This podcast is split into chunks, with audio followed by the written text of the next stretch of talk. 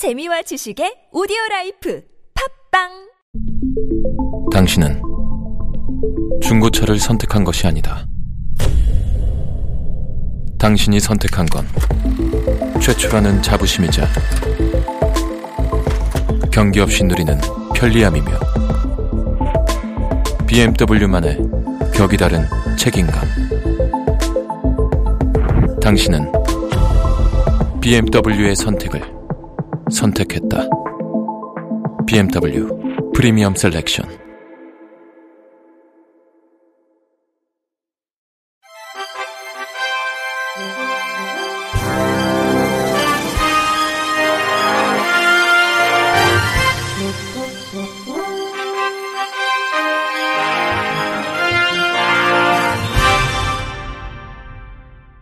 청취자 여러분 안녕하십니까? 1월 13일 수요일 KBIC 뉴스입니다.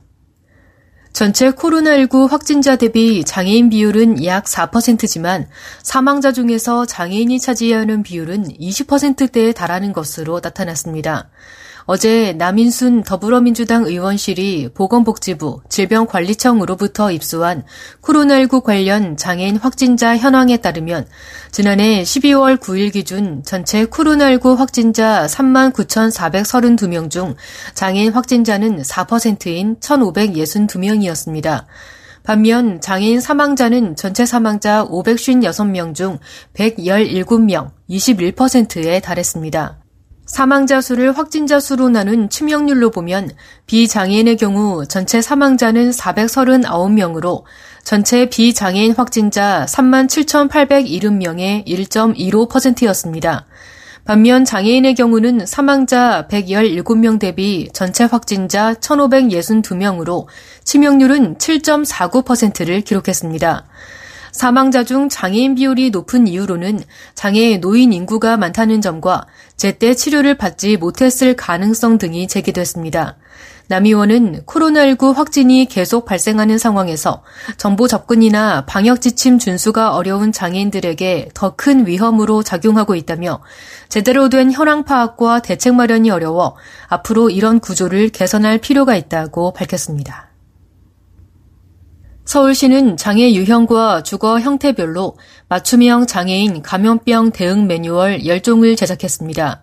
매뉴얼 제작에는 장애인 당사자가 공공일자리 사업 형태로 참여해 대중교통 이용, 외출, 귀가 등 상황에 따른 코로나19 대응 생활 수칙을 담았습니다. 예를 들어 손끝 감각으로 정보를 파악하는 시각장애인과 함께 생활하는 가족이나 활동지원사는 문고리, 계단 난간 등 많은 사람의 손이 닿는 사물의 접촉면을 자주 소독해줘야 합니다. 또한 입모양을 읽어 대화 내용을 파악해야 하는 청각장애인은 마스크 앞부분이 투명 아크릴로 된 립뷰 마스크를 사용하면 편리합니다. 매뉴얼은 코로나19 대응에 상대적으로 취약한 장애인을 위한 공공지원 내용도 담고 있습니다. 자가 격리는 단독 생활이 원칙이지만 혼자 거동이 불편한 장애인은 격리 장소로 이동할 때 차량 등 지원을 받거나 자가 격리 중에도 활동 지원을 받을 수 있습니다. 시는 매뉴얼과 관련 동영상을 시 홈페이지, 유튜브에 게시하고 25개 자치구 및 장애인 복지시설에 배포할 예정입니다. 실로암 시청각 장애인 학습지원센터가 올해 시청각 장애인을 위한 의사소통 지원 및 사회 적응 프로그램을 운영합니다. 센터는 IT 기기를 활용한 SNS 의사소통 방법, GPS를 기반으로 하는 이동 지원, 손가락 점자 교육 등 맞춤형 1대1 내원 및 방문 교육 프로그램을 진행할 예정입니다. 또한 문화 스포츠 지원 프로그램으로 볼링, 등산, 지역사회 탐방 등의 프로그램 역시 준비하고 있습니다. 농맹학교에 재학 중인 시청각 장애 학생에게는 학습에 필요한 교재와 촉각 교구들을 제공해 학습에 도움을 줄 계획입니다. 비장애인을 대상으로는 전문적인 통역 지원과 자원 봉사자를 양성해 시청각 장애인들이 사회와 소통할 수 있는 기반을 마련하고자 손가락 점자 교육을 실시합니다.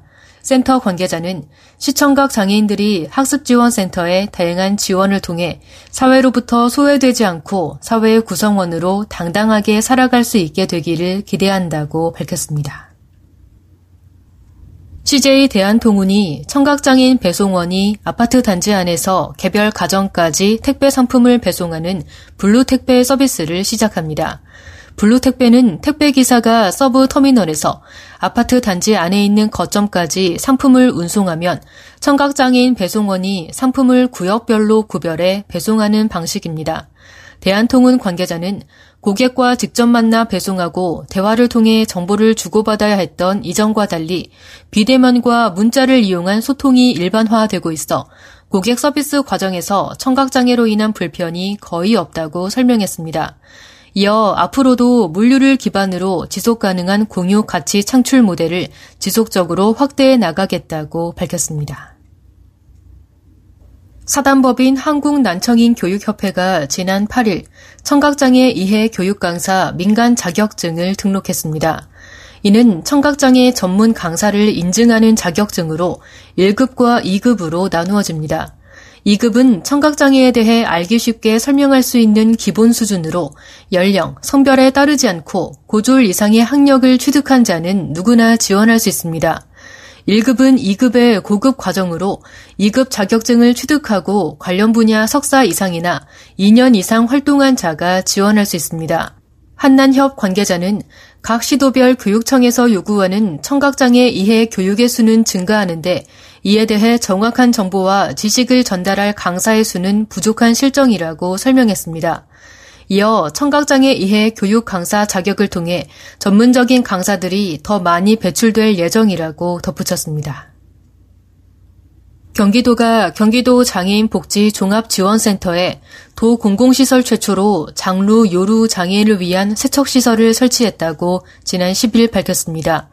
장루 요루 장애인은 배변 기능이나 배뇨 기능의 장애로 장루나 요루를 시술받아 일상생활에 제약을 받는 장애인입니다.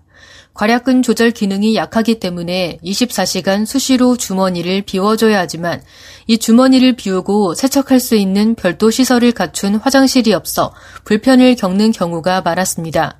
경기도 관계자는 소수 장애인 배려를 위해 지난해 6월 제정된 경기도 장루요루 장애인 지원 조례를 근거로 경기도 장애인 복지 종합지원센터 1층 로비 남녀 화장실에 전용 세척시설 1개씩을 설치하게 됐다고 설명했습니다.